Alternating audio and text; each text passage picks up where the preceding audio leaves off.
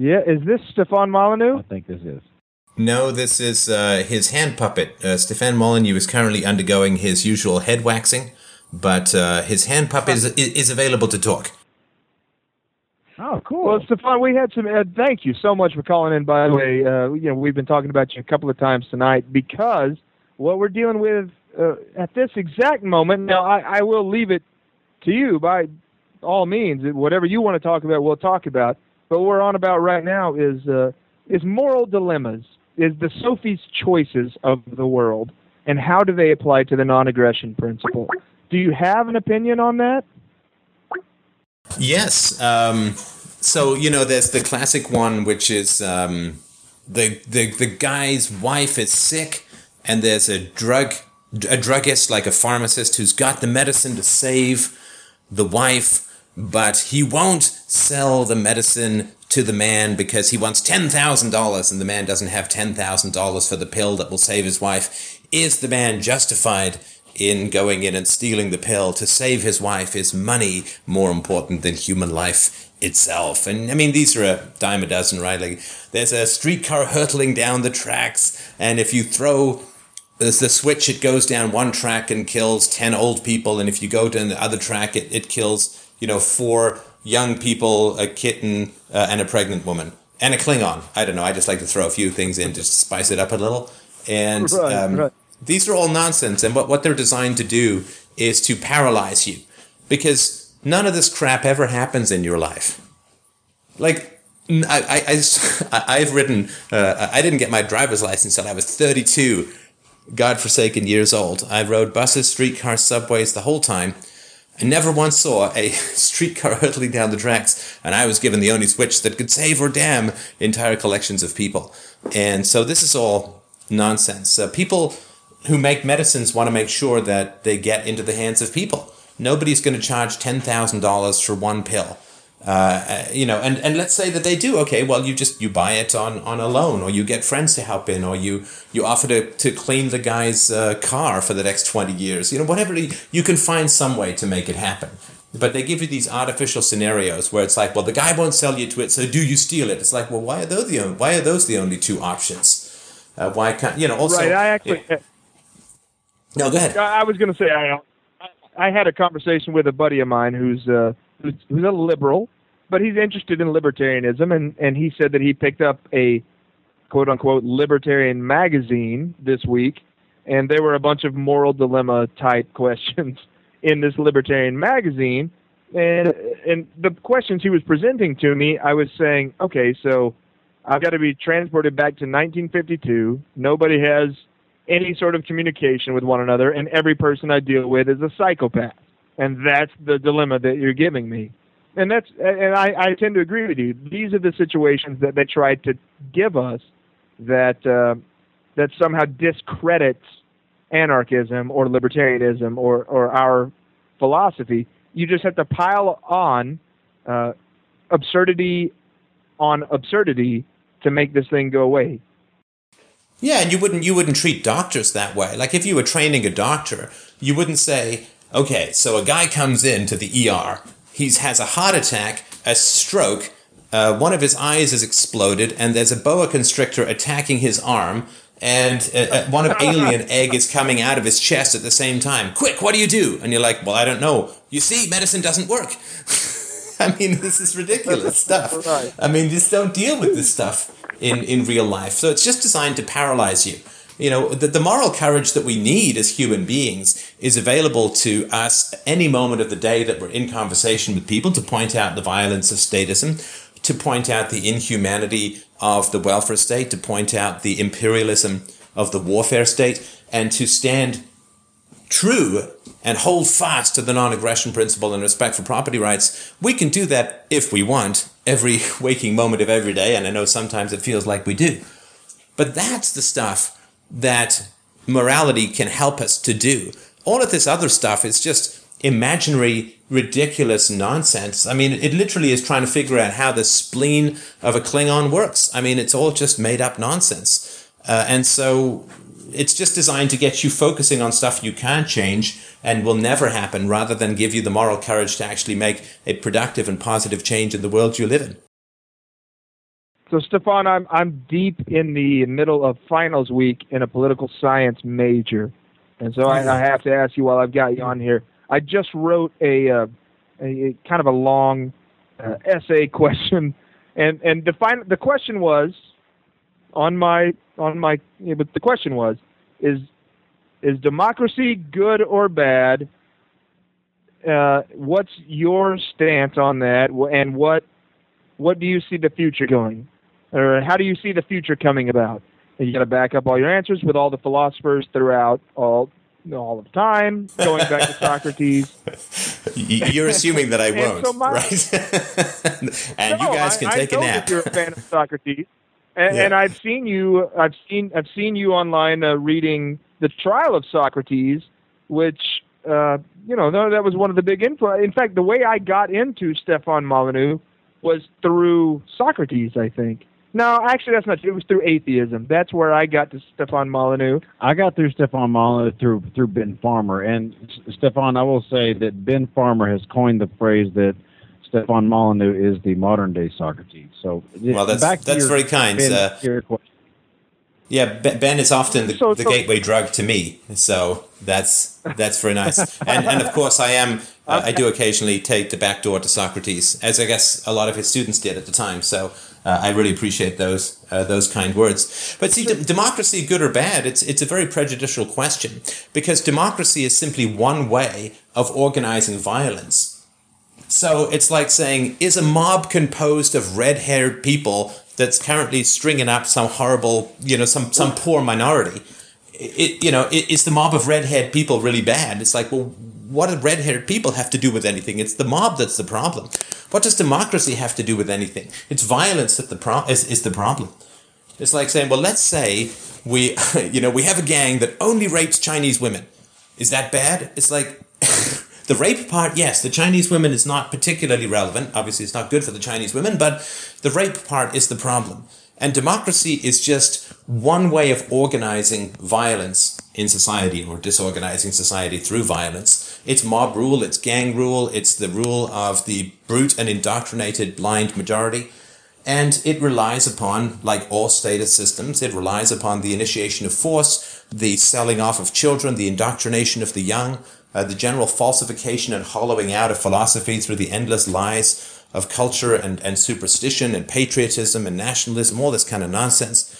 It requires the recasting of people in blue uh, from criminals to heroes, of people in green from criminals to heroes, and all of this moral falseness uh, completely hollows out and excavates any real, true, deep, and virtuous moral instinct the species possesses. So, democracy is one form of organizing it. It's just under the umbrella of violence is wrong.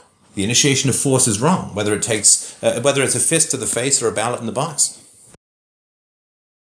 So, can I ask you a, a loaded question then in that regard? And, and that is, I'm going to tell you what my response to that question was, and then um, you've already filled in your response. But tell me how wrong or right I was in this.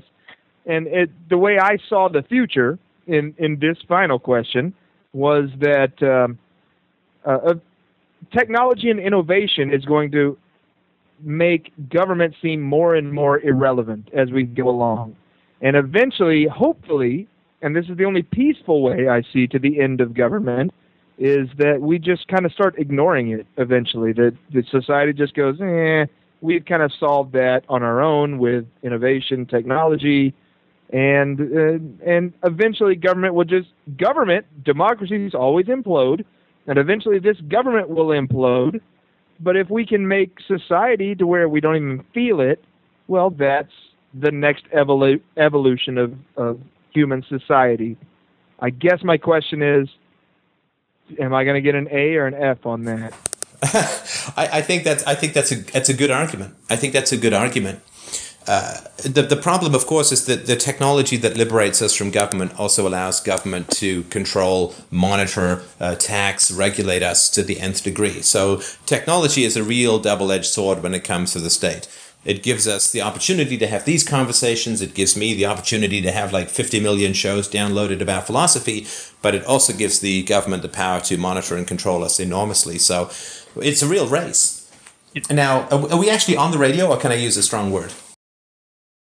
Yeah, you do your thing. Just you, it's uncensored. Say whatever the fuck you want. Uncensored. Okay. So the problem, if we really want to free ourselves from the government, we have to become um, much less assholes. There have to be far fewer assholes in the world than there are right now. Because you understand, like social programs are primarily for people that no one likes.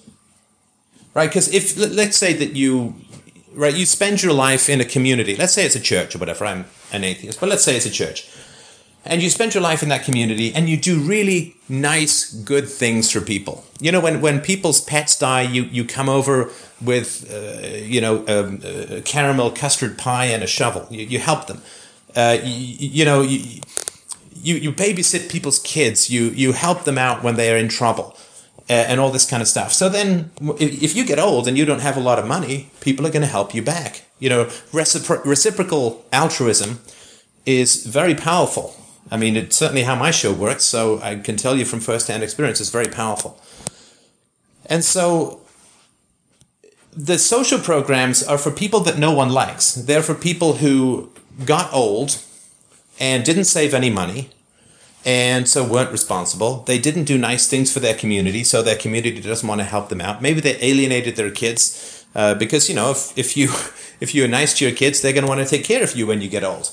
If you don't have any kids, then you don't. You should save the money you would have otherwise spent on kids. If you're good to your community, your community will help you back. So the people who are on welfare, the people who are on old age pensions and so on, for the most part, uh, these are people who've not contributed as much to their community and therefore they have a desperate insecurity in their old age. But if we're nicer people as a whole and we're more communally involved as a whole, we won't need these social programs. But that means getting off our couch and getting to know our neighbors, and that's seems to be quite a struggle for a lot of people. But isn't part of isn't part of creating?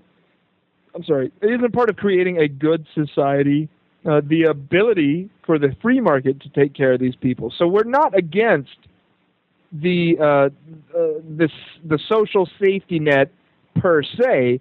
We're against the forced social safety net.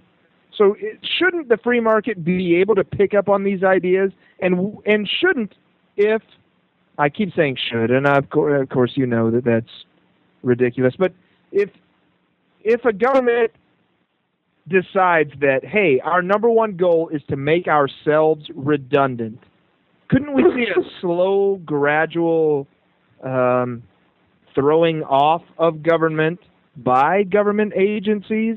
Um, And this, I guess that's my question: Is a government capable of creating this society?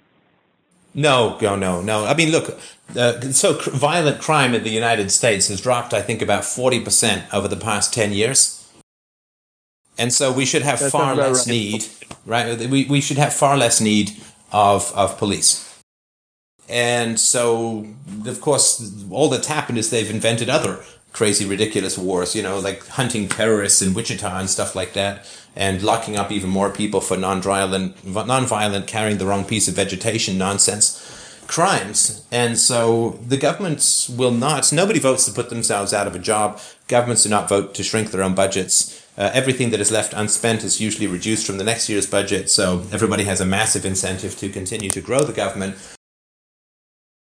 Sure, but let me ask you this this question: If if the liberty movement were to decide that our goal is to infiltrate government, with that being our number one priority, which is to make uh, to diminish government uh, where it has become redundant and allow innovation and technology to take over where it can. If uh, should that be a goal of the liberty movement? Is that Well, a reasonable that's goal? a testable, but that's a testable hypothesis, right? If you have a theory that you can infiltrate a criminal gang and get it to turn to virtue or curtail its criminal activities, you you don't want to start with the very biggest criminal gang of all, right? You don't want to start with the federal government or the local government. What you want to do is start with some ambitious. local, yeah, just you start with some local crime gang. You know, some local car thief gang. You, you join that car thief gang and you get them to start cleaning cars or washing cars or detailing cars rather than stealing them. Or at least get them to cut their, uh, their, their car thefts in half. or, whatever it is. You know, you, you join some break and enter gang, and you get them to um, to redecorate uh, and to put up Christmas ornaments instead of stealing uh, people's uh, iPads and computers or whatever they steal. Uh, and and if you can do that, if you can join a criminal gang and turn it towards some virtuous or at least some less criminal activity, well, that's great. You, you've proved that theory, and then you can start with the mafia, and you can get bigger and bigger, and eventually you can work your way up to the government. But of course, we all know that you can't join a car thief gang and get them to start cleaning cars rather than stealing them. So expecting it to be any different with the government, I think, is a fantasy. Right. So, so you like me, Stefan, are, are an empiricist, and and we we just kind of need some evidence to suggest that would be the case. Is is is joining the government not one of the tools that we have available to us, though? And this is something that I argue with Caleb about. You know, I'm an I'm an I'm an anarchist. And Stefan, I've met you before. We've talked about this.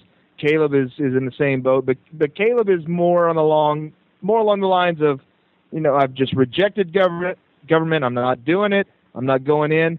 But the way I see it is, I have three tools available to me to change society. One is politics.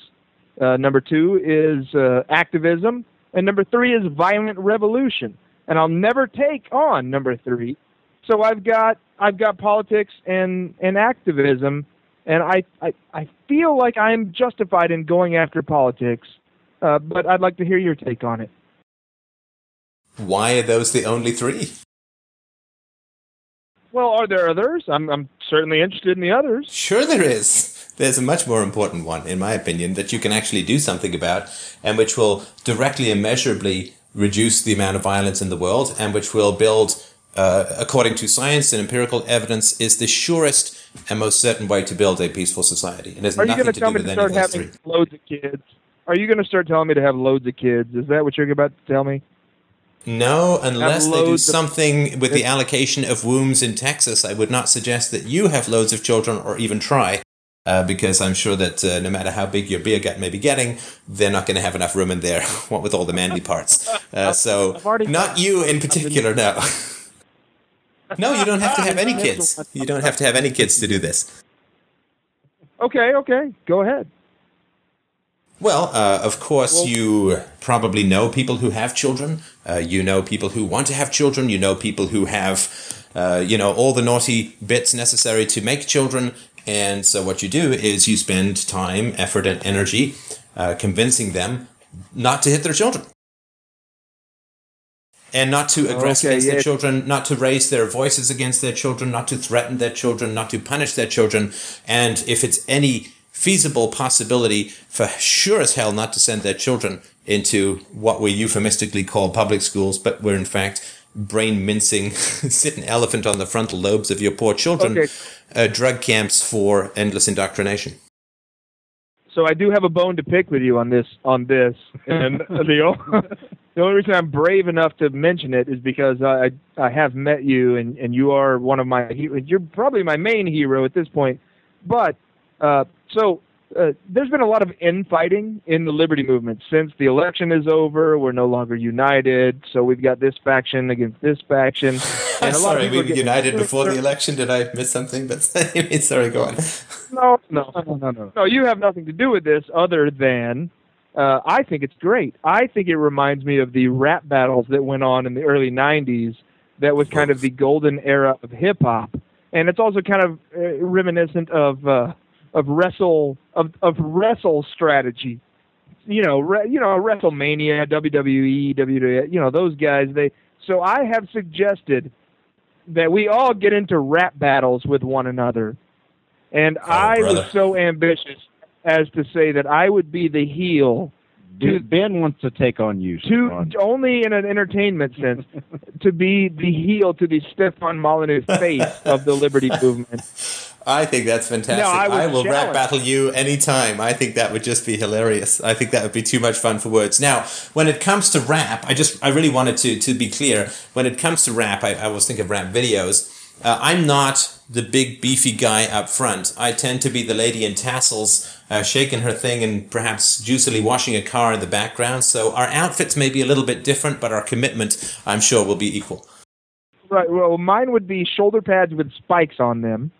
and that was that was kind of the point. But I then I then I was challenged with someone said, "Well, what would you attack him on?"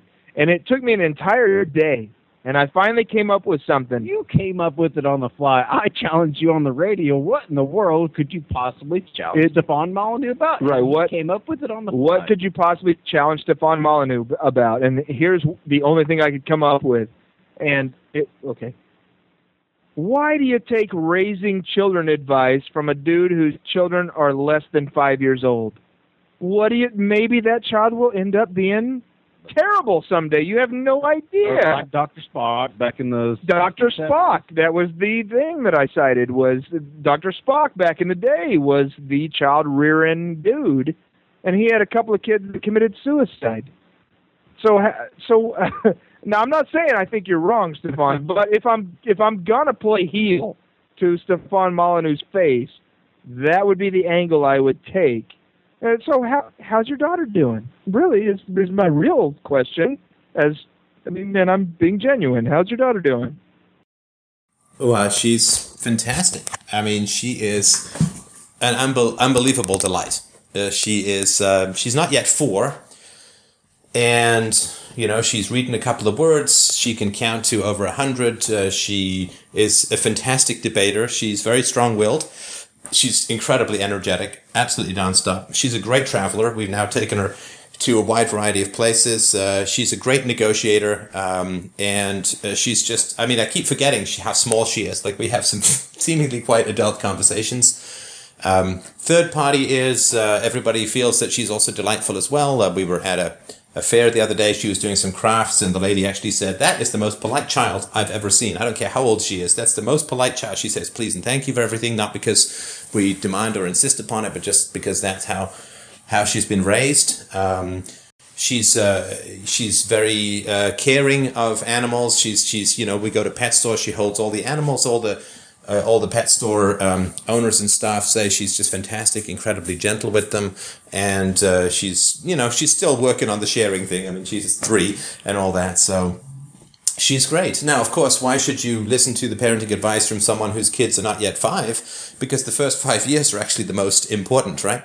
Uh, that that's really the, my, my job as a parent now she's she's almost four my job as a parent is probably 80% done uh, now it's just a matter of minor course corrections uh, if, if things come up as as we go forward so uh, but but you should take advice from me not because sorry let me just finish you, you you should take advice from me on parenting not because of how my daughter turns out uh, but because it is in conformity with the principles that we all espouse right? Spanking is clearly a violation of the non aggression principle. It's not a matter of self defense. And so spanking is, is clearly a violation of the non aggression principle, and that's why we shouldn't do it. Not because, well, in the long run, whatever, your kids may be happy. I mean, statistically they will be, but it just it violates our principles. Yeah, and that's exactly the answer I was looking for. I mean, it's it's you're a huge person hitting a tiny person. How can you possibly think that that's okay? And I've seen things pop up on Facebook this week. This week, I saw a meme pop up on Facebook saying, "I pray that I don't live in a world where people don't spank their children, because this non-spanking leads to and it was like a picture of a gang leads to this gang membership is what the implication was. And i just i've been responding to all of them saying you mean the world that we live in currently where children get hit all the time and the world is terrible? Is that the world you're talking about? Because like you said statistically the kids who don't get hit don't want to hit. They don't want to hit. I was spanked a, a, a little bit while I was a child, but I was also taught, hey, you stick up for the underdog. Uh, you you know, if somebody is being a bully, you fight the bully. And I was, I guess, lucky enough to be an athletic kid as I was growing up, and I was I was a nerd, but I was also on the football team, and I was the president of the choir. It was just a weird dichotomy of.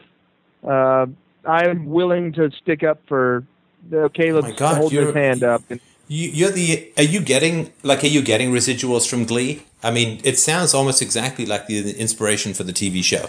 Uh, so I, I hope that you're getting totally some good some good residuals from that. Show. Yeah, I was totally in the uh, in the vocal in in that kind of a choir too. I was, I was and let me tell you, it was a badass name. We were called Black Magic. But yeah, it was it was the show choir. I was in the show choir. Absolutely, but you know what? That's where the girls were. Well, I hear that Glee is a, is, a, is a TV show, though I haven't watched TV in well over six months. But Stefan, back to what you, you, you were saying about your your not, your daughter getting compliments in the pet store and or, and the as a father of four, I I get those certain those same kind of compliments. And of all the compliments I've ever got in the world, it's um, Caleb, your daughter is the sweetest thing. Uh, your kids are so well behaved. They've got such good manners. They they're so polite. They're so kind with the children. And that is the greatest compliment I've ever had. I admittedly have, in long ago, spanked my children, and I have since gotten down on my knees and asked for their forgiveness and told them why I was doing so uh, on the reformation that I've come to on realizing that just because my dad did it or my granddad did it or great great you know go on and on and on, it's it doesn't make it okay now and and one other thing I'd like to add is I heard your interview with John Bush on uh, his radio show a couple three weeks ago, and I, I could hear you interjecting so politely. Your your daughter would uh, she'd be a three year old and come up to you and say, "Daddy, this." Or I don't know what she's saying, but and I I I I loved your interaction with her. Hey, on, sweetie, you you you Paul, you didn't give a crap who was listening, who was what people the audience would think you there for your daughter, and I just I would personally, as a father of four, would like to thank you for doing such a thing. Uh, that meant uh, that meant a whole lot to me. Uh, that you would take that time, even during a radio broadcast, to, you know, to be the same person that you are that you talk about as you are while you're on the radio. Hang on, baby, I'll be right back. Yeah, well, I appreciate that. Look, first of all, I, I just really, really want to Go ahead. compliment you on um, what you did with your kids, like in terms of uh, apologizing and so on. We, we all make mistakes as parents, as husbands, as people, and I, I really just massively respect you for that, for, for what it's worth. I mean, you don't obviously don't live for my respect, but I just wanted to pass along. That's an incredibly brave and wise thing to do. I've never done a show with her before. Um, it just it came about that this is sort of what what happened, and uh, actually she was she wasn't even interrupting me. She was trying to help me with my show. Uh, she's completely fascinated. I don't know how to explain this in a way that makes makes her not sound creepy. She's completely fascinated by diseases. Uh, she she wants to know all about injections and diseases, and and uh, I don't know. She she says she wants to be a doctor, but she also wants to be a gymnastic teacher, and she also wants to be a lifeguard and all these kinds of things. But uh, and and what happened was I mentioned something about people being overweight and so on. And she was very, very insistent that, uh, and quietly so, but she was very insistent that I tell everyone about the dangers of diabetes and how you have to end up having an injection every day, and it can also owl your eyes. Uh, so uh, she just really wanted to make sure I got that information across to the listening audience, and so uh, she was very keen on on that. Uh, but I didn't really want to take the show in that direction.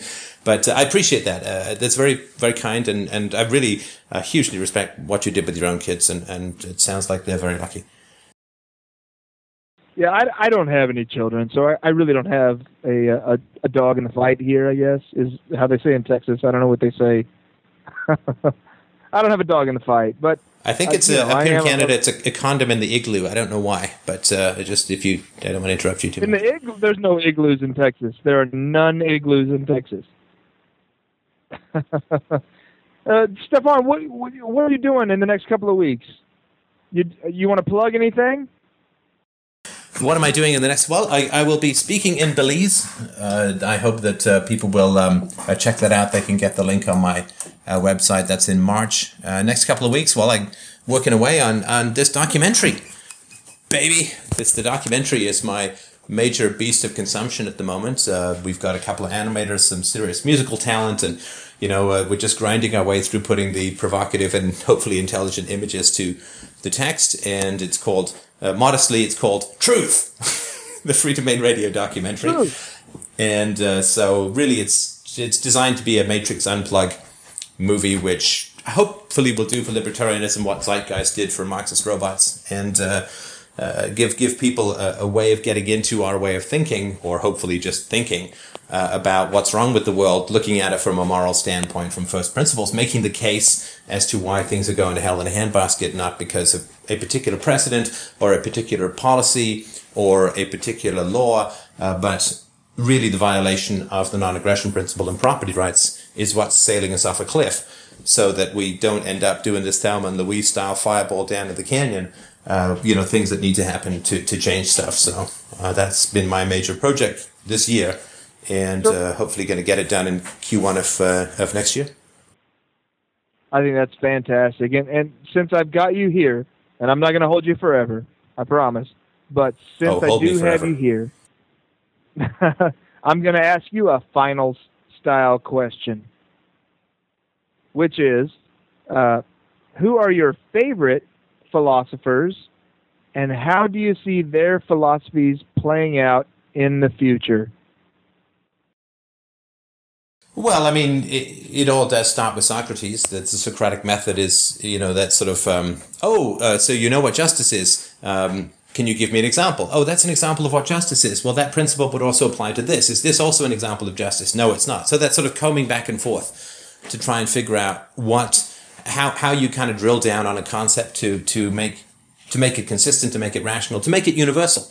I mean, that's, that's the best. Um, uh, Plato, I find creepy, skin crawly, nasty, uh, just horrible all around. Uh, although, of course, he had respect for women, which was pretty rare in ancient Rome.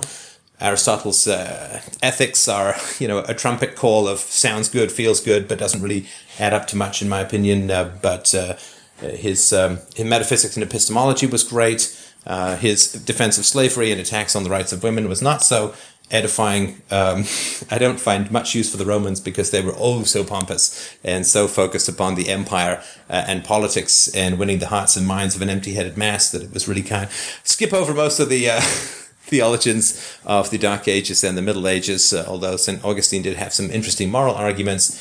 Um, but uh, I, I, was certainly influenced by, by Nietzsche, uh, more for his provocative style of thought, right? He's not really a philosopher, he's an aphorist, really, so he doesn't really work from first principles, but he just keeps pounding you from every direction uh, and messing up your preconceptions to the point where it's like cracking a giant glowing ball uh, covered in in sort of cra- in in cooled off lava. It, it, exposes the white light underneath to have these chips and cracks from Nietzsche coming in from every direction. Uh, but I mean, for me, the the big one was uh, Ayn Rand. She she was the um, uh, she was the real thunderbolt that brought philosophy to life for me uh, in a very real and, and powerful way. And uh, I spent 20 years, you know, studying her and thinking about her along with the associated luminaries that, that were around. Uh, I got into psychology through Nathaniel Branden and um, read a lot of the, the, sort of Hayekians and all that kind of stuff and um, didn't know anything really about Rothbard or Mises until a few short years ago. But um, uh, so th- those would be very, very quick sort of stuff. But I've actually been influenced in, in many ways more by artists than by philosophers and by historians, uh, in a sense, even more than artists. Paul Johnson is a great historian who's written a fantastic history of the 20th century and a great book called Intellectuals, which basically has the thesis that the intellectuals of the 20th century sought to displace the priests as the arbiters of social ethics. Uh, this is a Christopher Hitchens style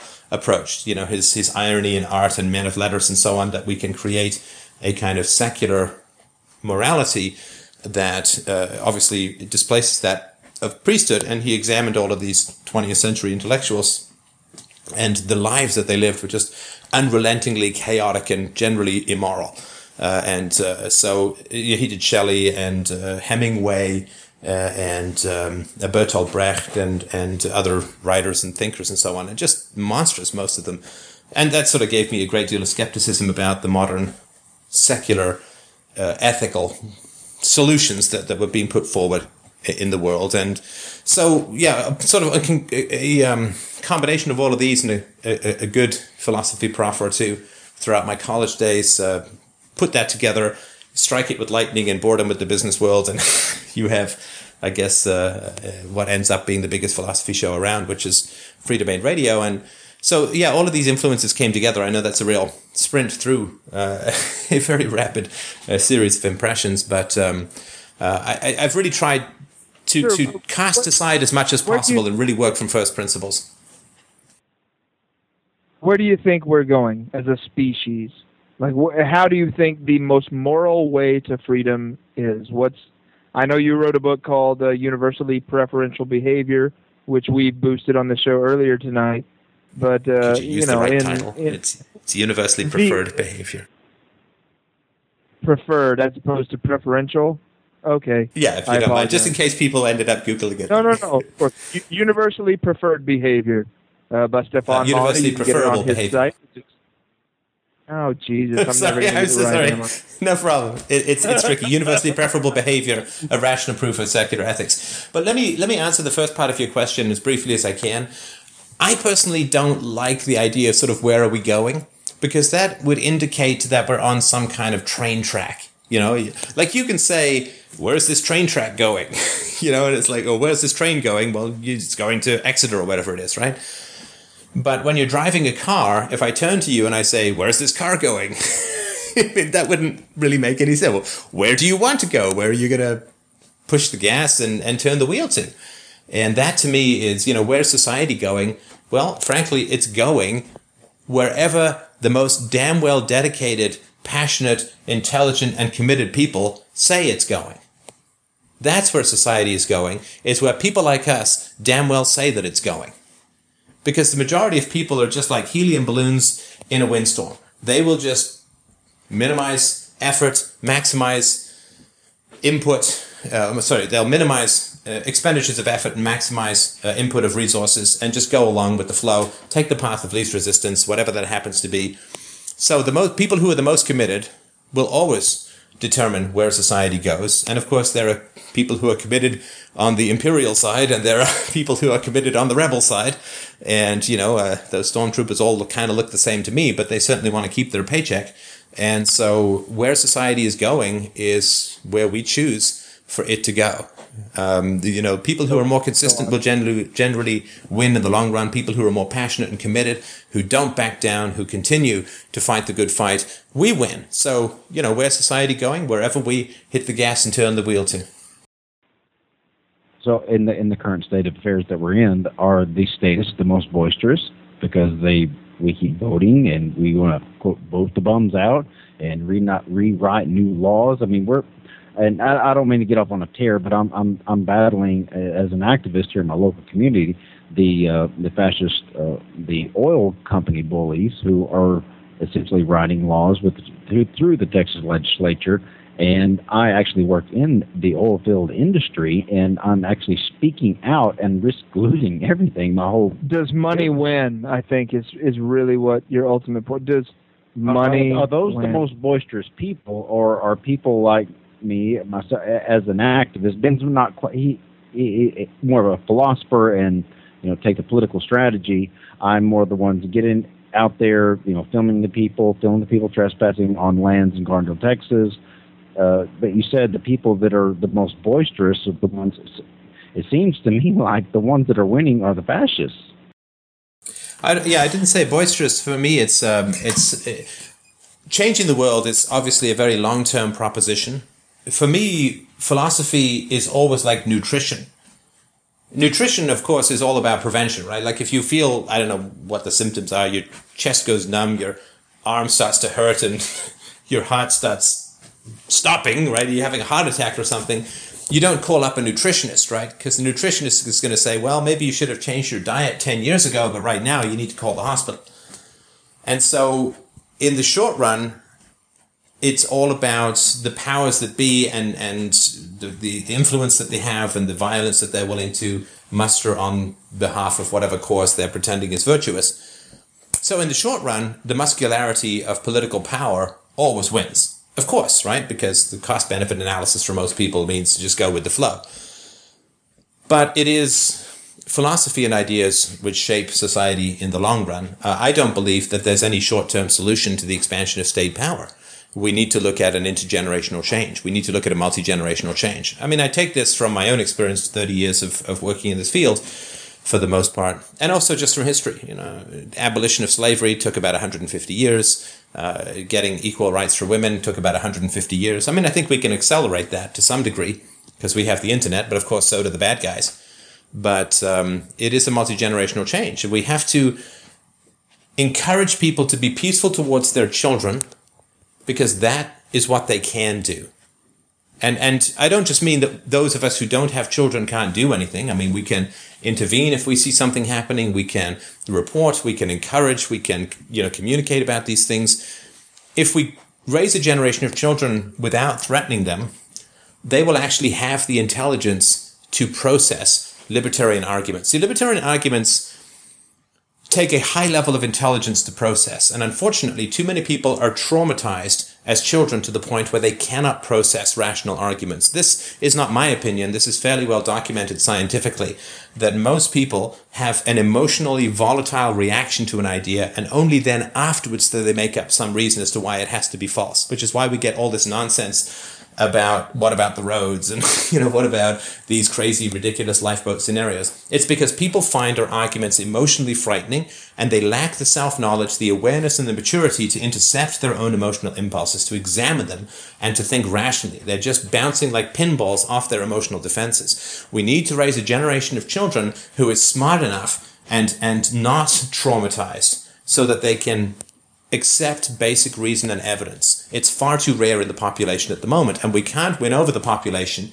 as a whole with people who are so blinded. We really are like trying to gather a bunch of blind people to win an archery contest. It's ridiculous. We need to raise a children, a generation of children whose eyes aren't being put out so that we can win this archery contest. But right now, the level of intelligence and commitment it takes is so rare relative to the capacities of the general population that we need to breed people who are worthy of our ideas and able to accept them without freaking out.